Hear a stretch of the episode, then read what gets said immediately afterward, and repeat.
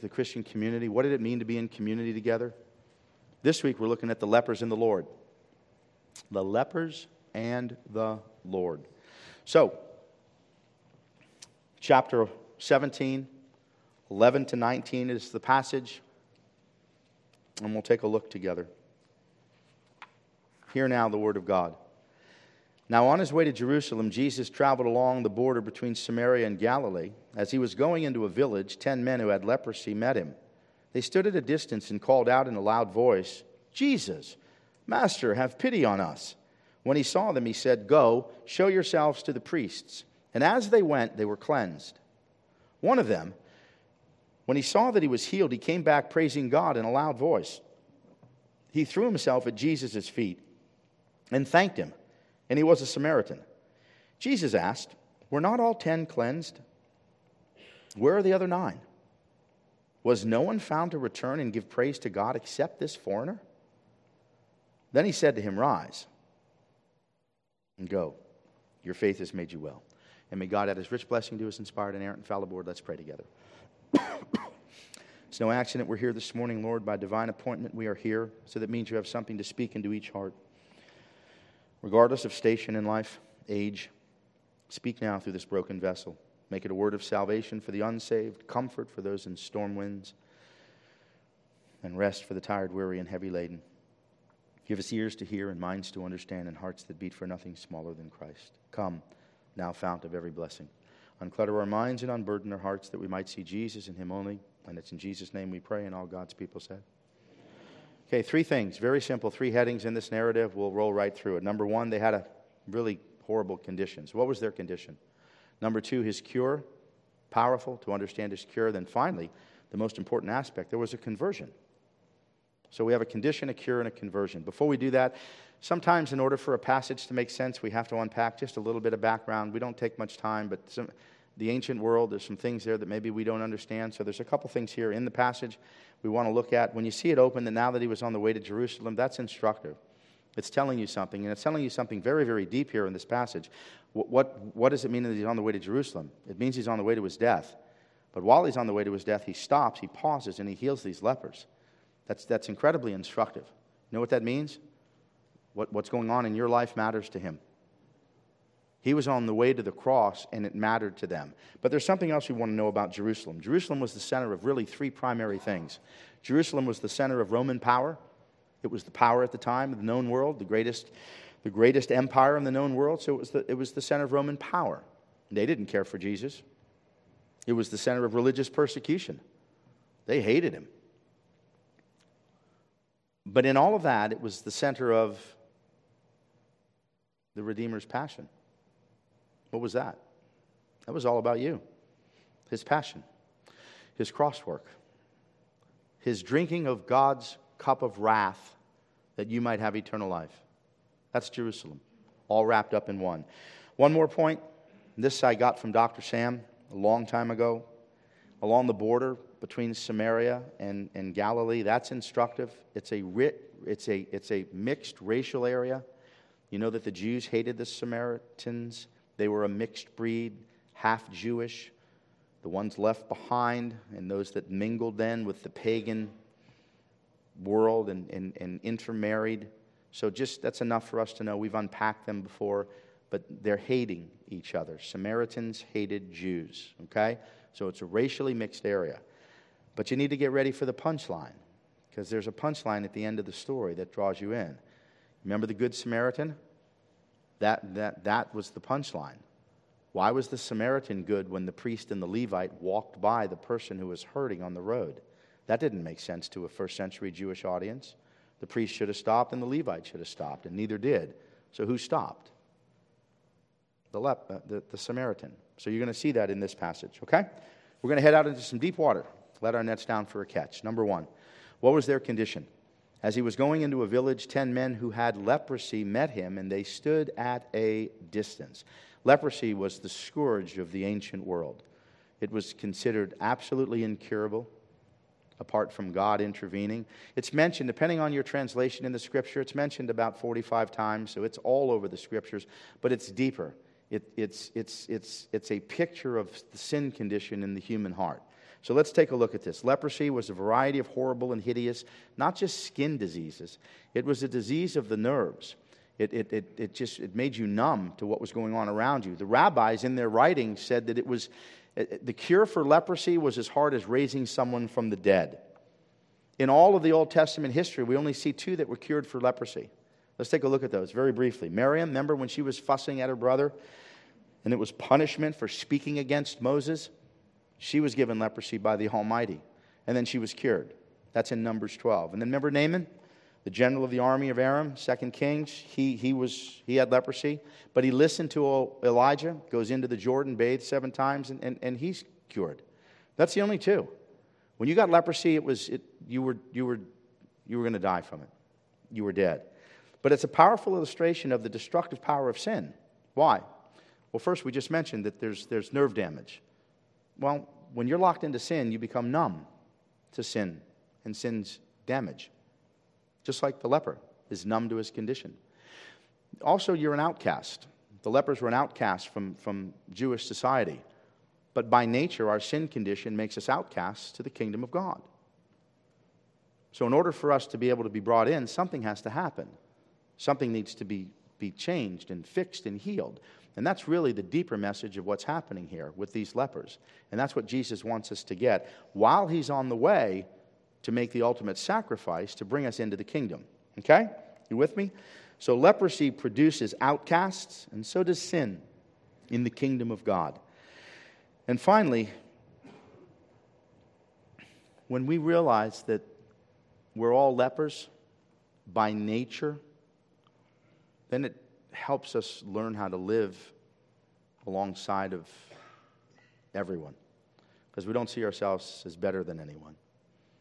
We see ourselves only having been saved by God's grace, undeserving of His mercy, undeserving of His grace and love, and yet He reaches down and raises us from death to life. Okay? A couple more things. In Leviticus 13, God is speaking to Moses and telling him how we have to handle people that have this hideous disease that is a picture. The Bible theologically uses leprosy as a picture of our sin. Here's what God says to Moses the person with such an infectious disease must wear torn clothes. Let his hair be unkempt. Cover the lower part of his face and cry out, Unclean, unclean. As long as he has the infection, he remains unclean. He must live alone. He must live outside the camp. You, you know the popular show, The Walking Dead? That's what they were. And they made the proclamation that they were the walking dead as they walked by. And there were distances. They weren't allowed to come within contact of the, the regular population. So they had to holler out to let people know we're unclean. We are the walking dead. Listen to these words here from Jewish scholar. He's a scholar of the Jewish culture, Alfred Edersheim, in the life and times of Jesus the Messiah. Listen to these words, and he's, and he's rooting it in the passage we just read. As the leper passed by, his clothes rent, we just read that. His hair disheveled, and the lower part of his face and upper lip is covered because you could transfer the disease by, by, by breathing. They, they, all of these things, so they were totally covered.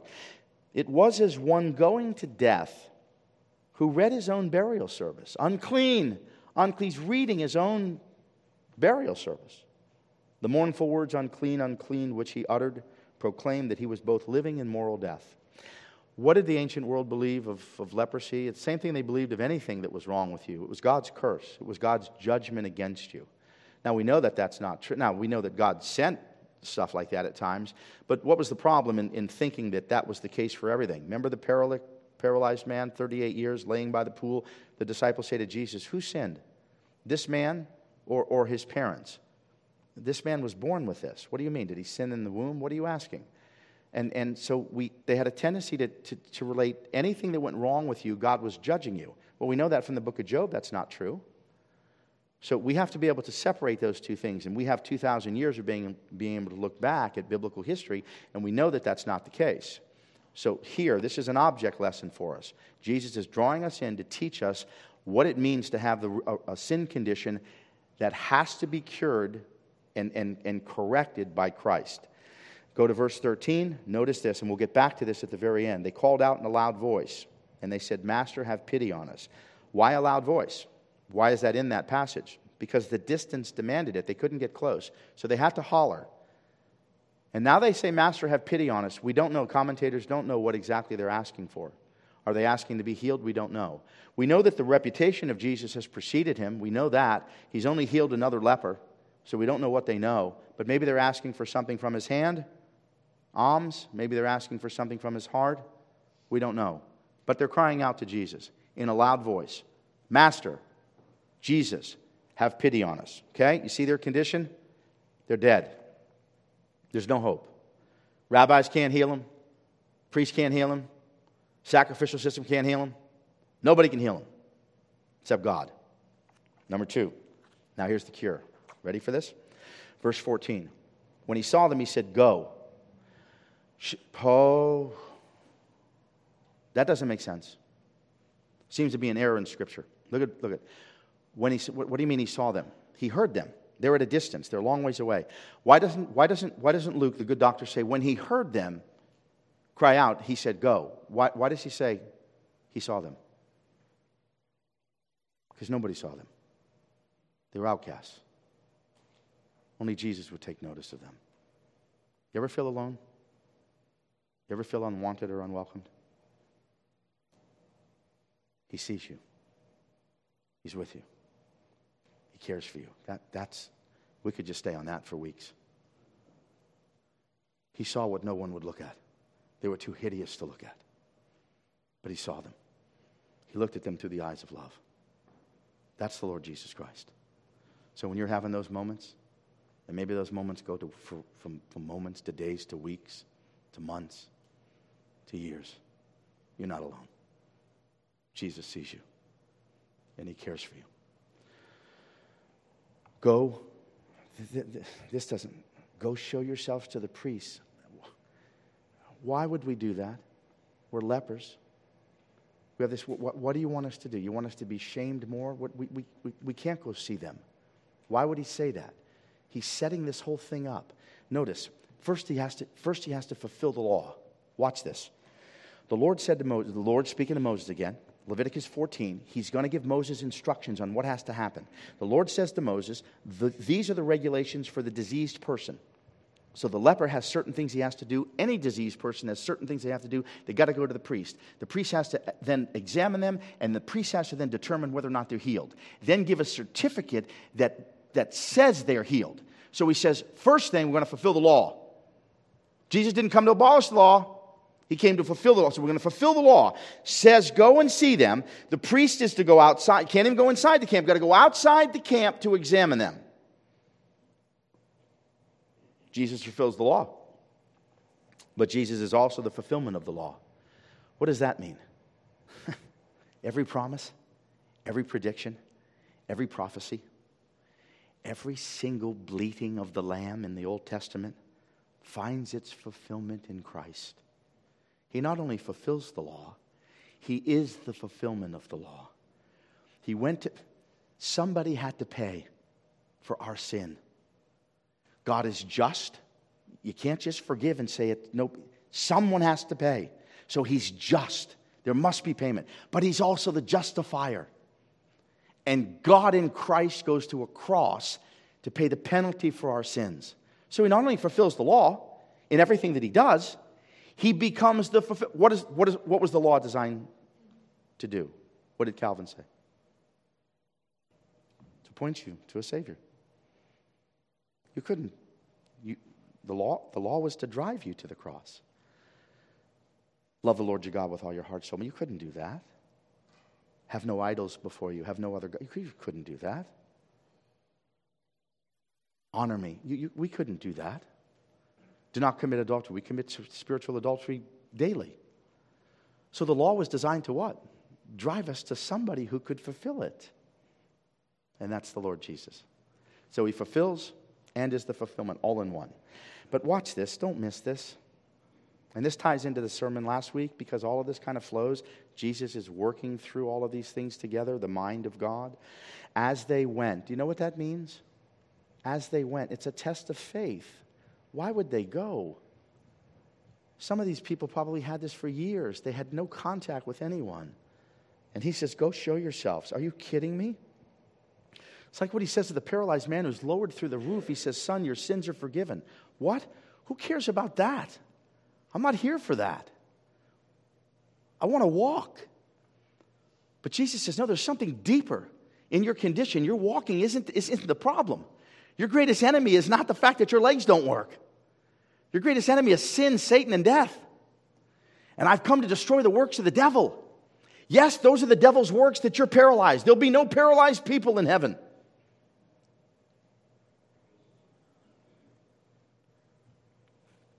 And no one's going to drive off the road into a canal and die.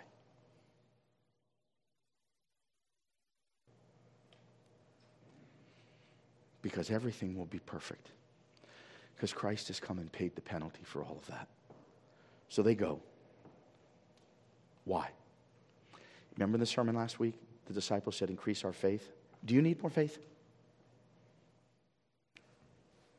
You're on live stream. Be careful nodding. Be careful. You have, you have as much faith as you're ever going to get.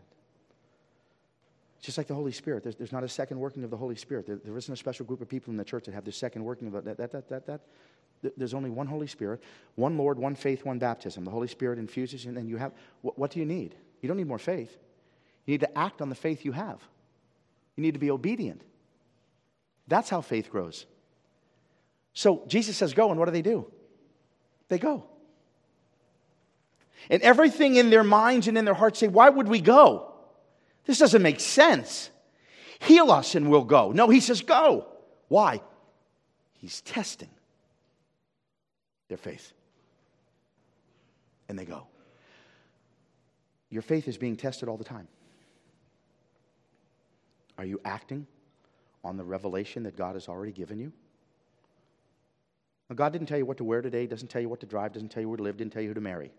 But 95% of God's will is laid out in a book. You know, the kids come back from college, especially on breaks. They come back from college. You know the first thing they say to me? Many of them, Oh, coach, you'll never guess what happened. Oh, okay. What happened? You'll never guess. I met the girl of my dreams. I met the man of my dreams. So I'm waiting for the punchline, and they know that. And they know what I'm waiting for. Are they saved? Well, so you think you're going to get them saved? Stay close to them, preach the gospel, go to Bible studies with them, but don't give them your heart. The Bible says don't be unequally yoked. Don't do that. Don't do that. You, you, you don't get a vote. Love them from a distance. Love them. Preach to them. Share the Bible. Get, get involved in their lives. But you can't be unequally yoked. So, so 95% of God's will is laid out for you. Do, you give of your time and your talent and your treasure?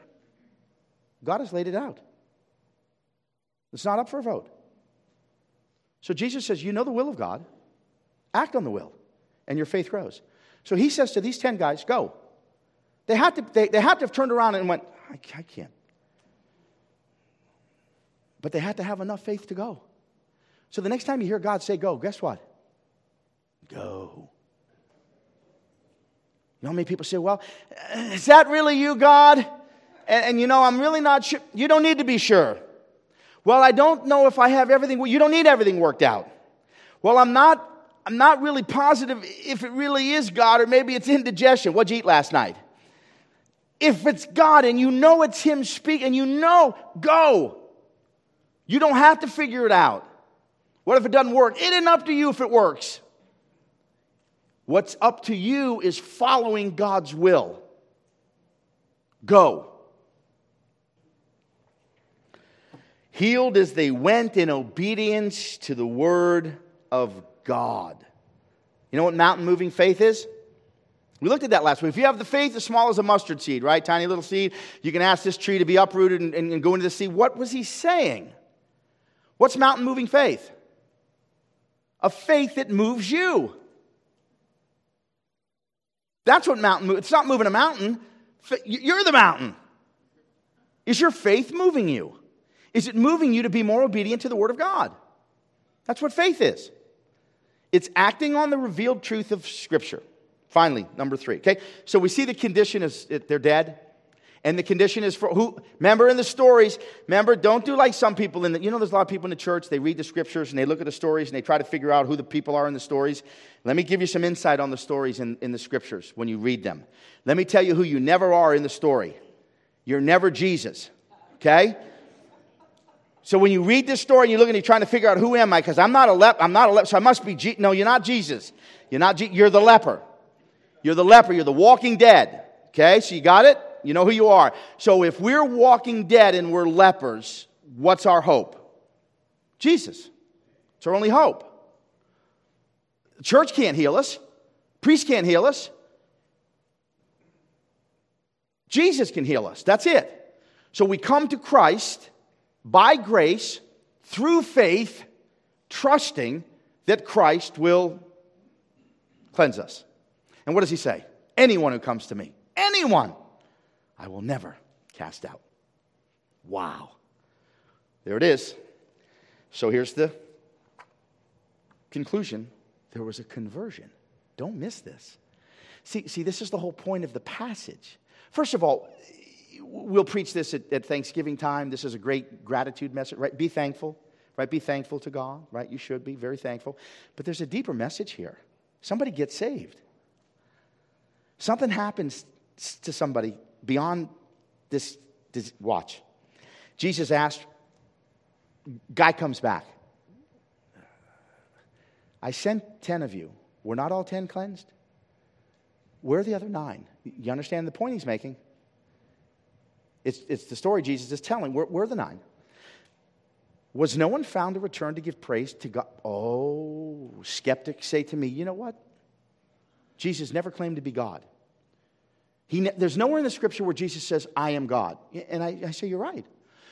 No matter how you look at the original language, it, it, it, I am God. He doesn't say it that way. But he says it every other way. Now, notice in this passage what, what, what he says. Was no one found to return to give praise to God? Who's God? Jesus. What's the praise? He falls at his feet. Jesus wouldn't receive that kind of worship and praise. That's reserved only for God. So, does Jesus claim to be God? Of course he does when he goes back to the burning bush and he says to the Pharisees, I am that I am, and, and, and he repeats that great statement in the Old Testament, what is he claiming? He's Yahweh. I'm God. I don't know anywhere in Scripture where he doesn't claim to be God. But he never actually comes out and says, I'm God. He says it in every other way. So he says it here. Is there no one comes and, and, and praises God except this foreigner, this outsider? Jesus said, What? Go. Oh, don't miss this. Go. Because you came back to me looking for a blessing, you've been made well. No. No, no, no, because, because you, you, were, you were bolder than the others and you, and you turned around and came back. You, no, no. What made him well? Faith. Now, in the Greek, there's a word. Sometimes we bring the Greek or the Hebrew. We don't bring it unless we need to, but we do on this one. Sozo. Look at the Greek word sozo. It means to be saved, to be whole. This is the shalom of God. So, Yater is experiencing the shalom of God today, which all of you who are in Christ will one day soon. That's the complete wholeness of God. That's what the Jew was, was hoping for, that, that beatific vision, to stand before the face of God in, in the complete blessedness of being with God, the shalom, which we will never experience here fully and completely. But what happens is when you're raised from death to life, you catch a glimpse of the shalom of God, right? Remember, we live in what we call that already, theologians call it the already and not yet phase. You are already perfected in the eyes of God, right? Because you're clothed in the righteousness of Christ. So God looks at you only as he looks at his son, but you know that you sin every day. So you go, okay, so that, that, that, that's, okay, I like that, but I, I need more. So you know that you already live in the kingdom of God, and you say, okay, if this is the kingdom of God, why are people shooting people? And why does somebody drive off the road? Because the kingdom is already here, but not yet fully consummated. So we still have to deal with what? Sin, the works of the devil. There's still, sin no longer reigns. Sin doesn't reign in your heart if you're His. I just prayed with somebody at 9 o'clock, right, right, in, right in the fellowship hall. And so, you know what he, you know what he said to me? I feel, more, I, I, I, feel more like a goat than a sheep. I think I'm a goat. And you know what I said to him? You couldn't even think that if you weren't a sheep. Well, I don't do this, I don't do neither do I. How do you think I live? How do you think I treat the people closest to me sometimes? The things I say, the things I do. You think I live like a sheep? But you couldn't think like that if you weren't His. You'd never think like that. It would be beyond your capacity to think like that. And he got emotional. This was a young man. You know you're His. But you know you don't live like His all the time. That's not the point. Your heart beats to live like Him. Your heart beats for Christ, but, you, but, you, but it doesn't always beat that way. But one day it will. That shalom will come and, and will engulf you, and, and you will forever be in that state of wholeness with a new body in the new heavens and the new earth. You know, there's work in the new world. We're doing a new study in the fall. Your work matters to God no matter what you do. People think people who are missionaries and ministers and priests doing God's work, oh my goodness. That got messed up centuries ago. And the reformers worked on fixing it. The priesthood of all believers. You know that everything you do is, is, is, is an act of worship to God if you're doing it for His glory. Whether you're a stay at home mom, you work in finance, you're a doctor, you're a butcher, baker, candlestick maker, doesn't matter what you do. It doesn't matter what you do. If you're doing it for the glory of God, you're doing God's work. And you want to know something? You who are out in the world as opposed to me who's in the church, you have far greater impact and influence than I ever will. You're involved in the culture constantly. So you bring Christ to what you do. You do good work. You know what Martin Luther said? The girl who milks the cows, the man who plows the farm is doing God's work. So the key is understanding who it is that you're living for and what your heart beats for. And if it's beating for Christ, you're His. Notice 10 were healed of a skin disease, right? Every, he says, weren't, weren't, weren't all 10 healed? Yes, they were. But only one was healed of a sin disease. Now, let me show you the character of the converted, and we're done. Notice his submission. Now, listen to what I said. This is the character of the converted. If you're converted, this is your character. It doesn't mean this is your character all the time. It doesn't mean that you're going to live this perfectly, but notice the character of the converted. It's called submission. That's the first thing. Where was this man? At Jesus' feet. Okay? 15 and 16. One of them, when he saw that he was healed, he came back and he threw himself at Jesus' feet. There's a picture of submission. Who do you think of immediately in Scripture? Mary. Remember Mary Martha? Right? We're all more like who? Don't say Mary, because you're not. You don't sit enough at the feet of Jesus. You're, you're Martha. Working, working, working, working, working, working, working. What was the difference between Mary and Martha? Mary knew when to clock out. Got it. And she says to Jesus, Don't you care? Imagine that. She's rebuking you. Don't you care that my sister has left me and I'm preparing this nine course meal for you? And what does Jesus say? Man, Martha, I don't really want a nine course meal. She chose the better thing. And you know what? Why don't you put your doing down and come sit here with me? This is the better thing, and she chose it. And I will not take it from her. So submission is what? At his feet. You spend time there? Two, notice his surrender. Ooh, this is deep. A little deeper water, ready? He risked a change in his healing. If something happens that quickly, these guys, these people are lepers. We don't know for how long. Say some for years. They're dying of their condition. They're outcasts. And this healing happens instantaneously. He says, go, they go, and they're healed. If something happens that quickly, it wasn't a long process. Maybe it reverses quickly. I don't, can you only imagine what he's thinking? Watch. He offers thanks for healing before a priest can certify it. Now, you know what some people have said to me? He says, well, he, he was an outsider. He, he wasn't a Jew. He, he had no priest. No, no, no, no, no. No, he's a Samaritan. They had their own priesthood. Mount Gerizim is where they worship. The Samaritans had priests. Notice the word priest is in plural. He says, Go show yourselves to the priest. So you have your own priest you go to, you have your own priest you go. Go to your priest. But he doesn't go. He notices that he's healed and he turns around and he comes back. So he risks a change in his healing before he gets a certificate. And what's the certificate going to give him? What he longed for. What did he long for? Comfort of his family, company of his friends, consolation of his faith. He couldn't worship anymore, and the contentment of his freedom. This is what he longed for, and he risked losing all of that. If he could have at least got the certificate, and even if some of it came back, He had the certificate. He could get back in the community for at least a little bit. He doesn't care. He comes back to Christ at his feet. Now, deeper, he risked a change in his healer. What does that mean? He knows who he is. He knows he's hated and despised by the Jews, and he knows Jesus is a Jewish rabbi. So, what is he thinking when he's going back? He's got to be thinking, oh, he's going to know who I am but I got to go. My heart has been changed. I have to go. Notice this Jesus healed all 12 as a group. He's got to be thinking, maybe he doesn't know I'm a Samaritan. He just lumped me in with the, with the Jews, his, his people. He lumps me in. I, get, I got to get out of here. No, he comes back. He, in isolation, he will now be identified as a Samaritan. And Jesus identifies him as a Samaritan and Maybe Jesus will reverse his healing. He risked a change in his healing, and he risked a change in his healer. And he didn't care why. He loved the giver of the gift more than he loved the gift itself. How do we close? Ten men who had leprosy met him. They stood at a distance. This is important to tie the whole thing together. And they called out in a loud voice. Notice that they call in a loud voice. Why? They have to. The distance demands a loud voice. But we're not done. See, see, Luke is writing this. Jesus is telling this story in a way that 2,000 years later, we're going to get something that's easy to miss. So they cry out in a loud voice. But watch, one of them comes back. And when he saw that he was healed, he came back praising God in a loud voice. No need to do that. You're at his feet. But he praises in a loud voice.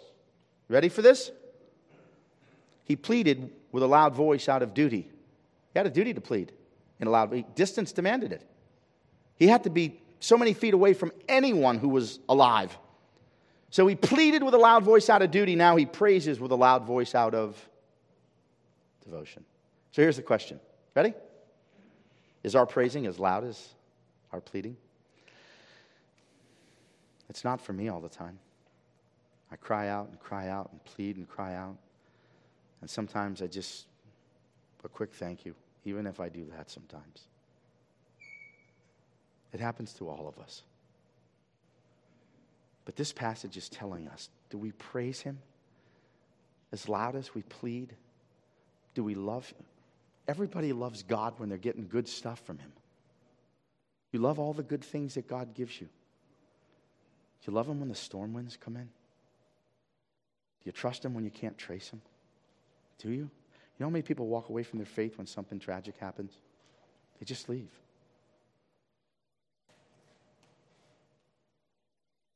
Do you love him no matter what? Do you trust him no matter what? And I'm not saying it's easy, but that's what the passage wants us to see. He was more thankful for his healer than his healing. Finally, verse 16, here's the punchline. He threw himself at Jesus' feet and he thanked him, for he was a Samaritan.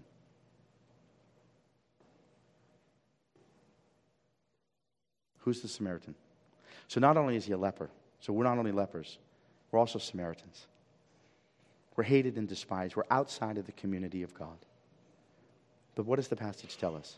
No one is beyond the pity of our prince. No one. But can I make one final point?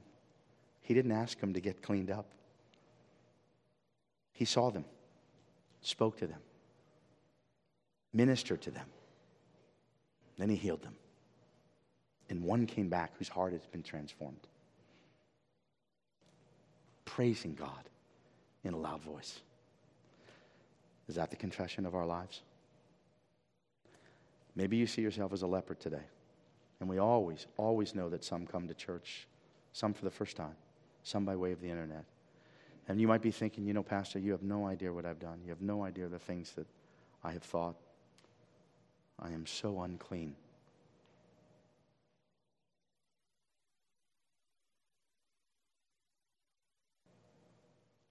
That's why you need His blood. His blood cleans you from your leprosy and raises you from death to life. That's the gospel. No one is beyond His reach. Come to Christ. All who are weary and heavy laden, and Jesus says, I will give you rest. Rest from your self salvation project. Rest today.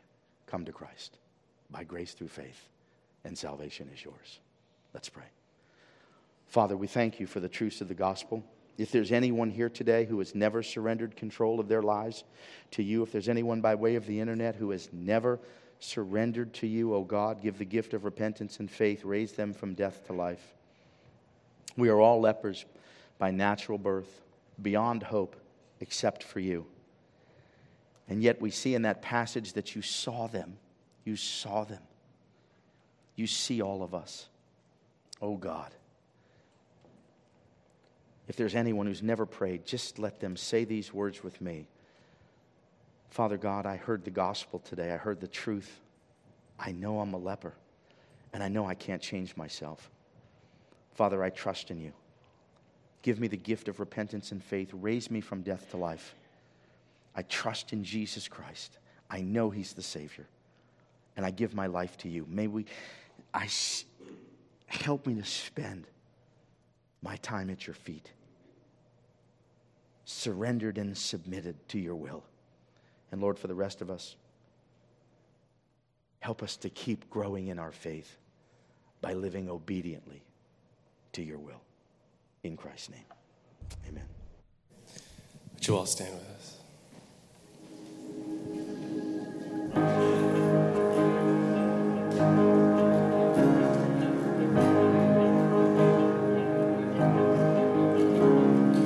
alone in my sorrow and dead in my sin. Lost without hope no place to begin.